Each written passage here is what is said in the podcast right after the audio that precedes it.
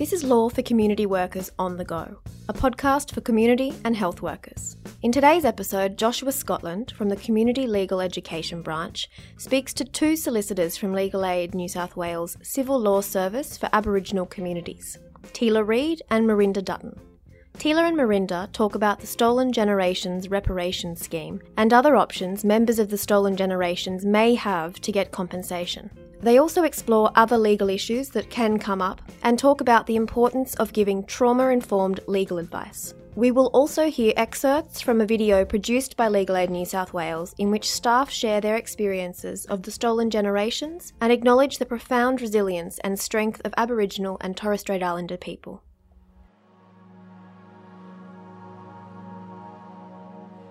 So thanks for having me on the podcast, Josh. We're airing this from Dubbo, Wiradjuri country.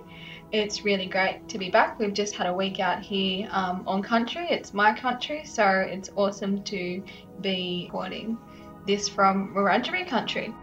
This podcast was recorded on both Wiradjuri and Gadigal land, and we would like to acknowledge the traditional owners and pay our respects to their elders past and present. We would also like to extend that respect to any Aboriginal or Torres Strait Islander people, and in particular any members of the Stolen Generations who may be listening.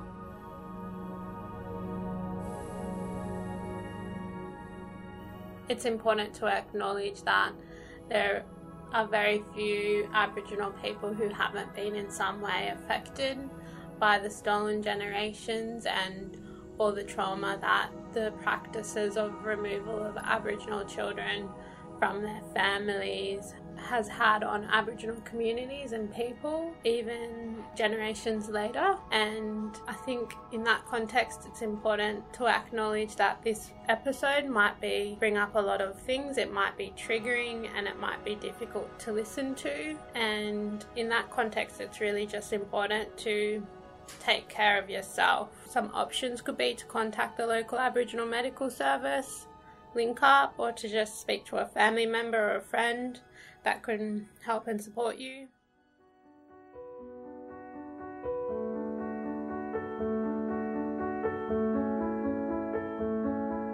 I'm from Grafton. I'm a lawyer in the Civil Law Service for Aboriginal Communities. So within my family, on both sides, there's a history of experiences with the Stolen Generation. My dad was taken as a baby when he was 6 months old, and the Aboriginal Welfare Board tried to get his mother to consent to having him adopted out, and she refused, but he was adopted out anyway without her consent. He did return home to Wilcannia and meet some of his family when he turned 18, but by the time he was able to get back there, his dad had already passed away. He didn't have that experience growing up with his family, and so you kind of spend the rest of your life playing catch up. And then on my mum's side, I have great aunties and uncles who were taken, and actually the family never saw them again. They were actually got sent to America with a family, so we don't know what happened to them at all. First, Teela, can I ask you to explain a little bit about the history of Aboriginal people being removed in New South Wales? Under the Aborigines Protection Act that existed between 1909 and 1969, the Aborigines Protection Board and its successor, the Aborigines Welfare Board, had wide-ranging control over the lives of Aboriginal people. So during that period of time, Aboriginal children were removed from their families and then placed into care. The removal of Aboriginal children in New South Wales occurred firstly under the Policy of Protection and then from 1937 under an official policy of assimilation.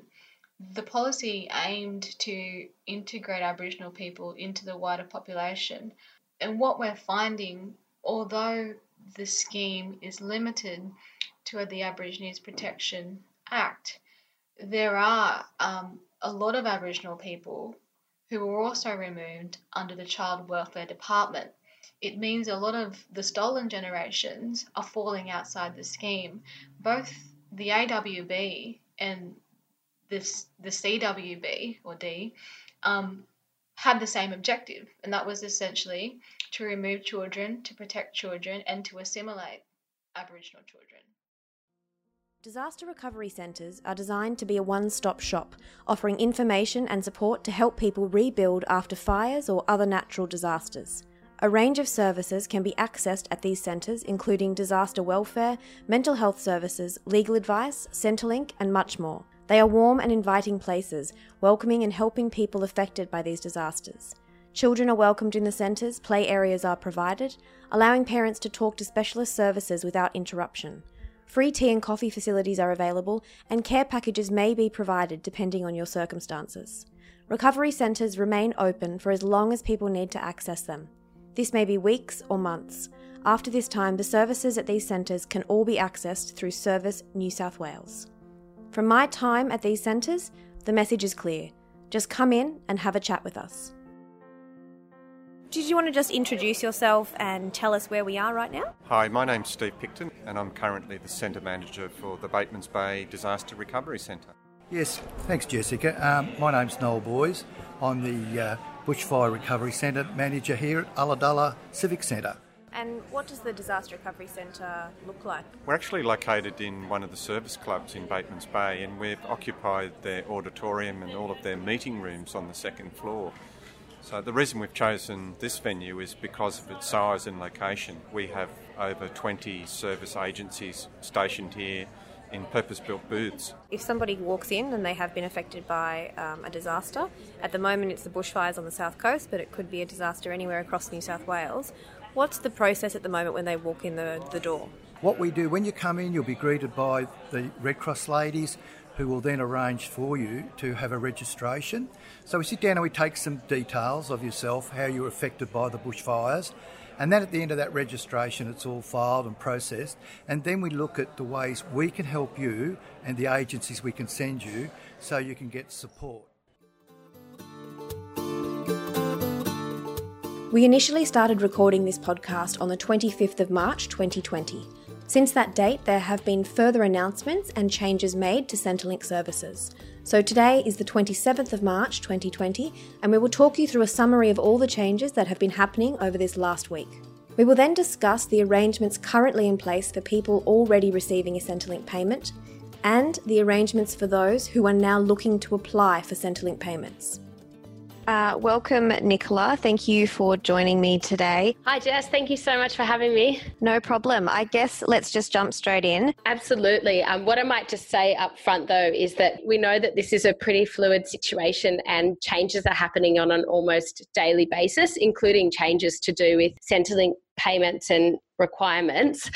So the best, most up-to-date source of information continues to be the Centrelink website, which reflects all of these changes. They do have a dedicated COVID-19 page on their website, and we will link to that in the material that goes out with the podcast. If you're helping clients or speaking with clients who are affected by these measures, I think it's really important to take a look at the Centrelink website when you're speaking with them, just to check that you have the most up-to-date information. For clients came on refugee visa, it's really hard. They flee the war and then going to second country, and they have zero rights there, and then coming to this country, new country with different languages, different culture and laws to access those rights. So what made me join this team and apply for this role is just to help the people to know their rights and put it in the simple way. This is like put it in the way they understand. What does that mean? How valuable has Nahara's personal experience been for the team? Invaluable. Yeah. I think we were really lucky to find Nahara, because her lived experience and advice around many different aspects of service delivery has really helped to inform the way we do our work and really tailor it so that hopefully we're hitting the right mark. And again, because Nahara's experience is fairly recent, that's helped to make sure that the way we deliver service is on point. And also just the fact that Nahara's background and her language gives us that, well, not instant, but at least the trust that can be created is a lot faster. And people, I think, are more willing to connect with us because of having someone like Nahara in our team. Nahara, do you want to start us off with a story of a client that you've been able to help? So sometimes clients come to us, they have a comment regarding one legal issue, but through the Law Checkup, we ask multiple questions about if they have any other legal issues that they're not aware of, or even they don't know it's actually a legal problem. So one of the community events that we had, I was trying to start a conversation with a client, and she said, no, I don't have any legal issues. It's like, do you drive? I said, yes. I said, do you get fines? Have you ever get fined? She said, yeah, many times. Like, see, this is a legal issue. So the Law Checkup helped us to start the conversation, and even during the appointments to go through all those other areas. The Law Checkup, which you can hear Nahara mentioning, is a program or a tool where community workers can identify legal issues that their clients may have. If you want more information about the Law Checkup or to book a session for us to come out and train your workers on the tool and how to do a Law Checkup, there's information in the show notes, and we also have a podcast coming out soon about the Law Checkup.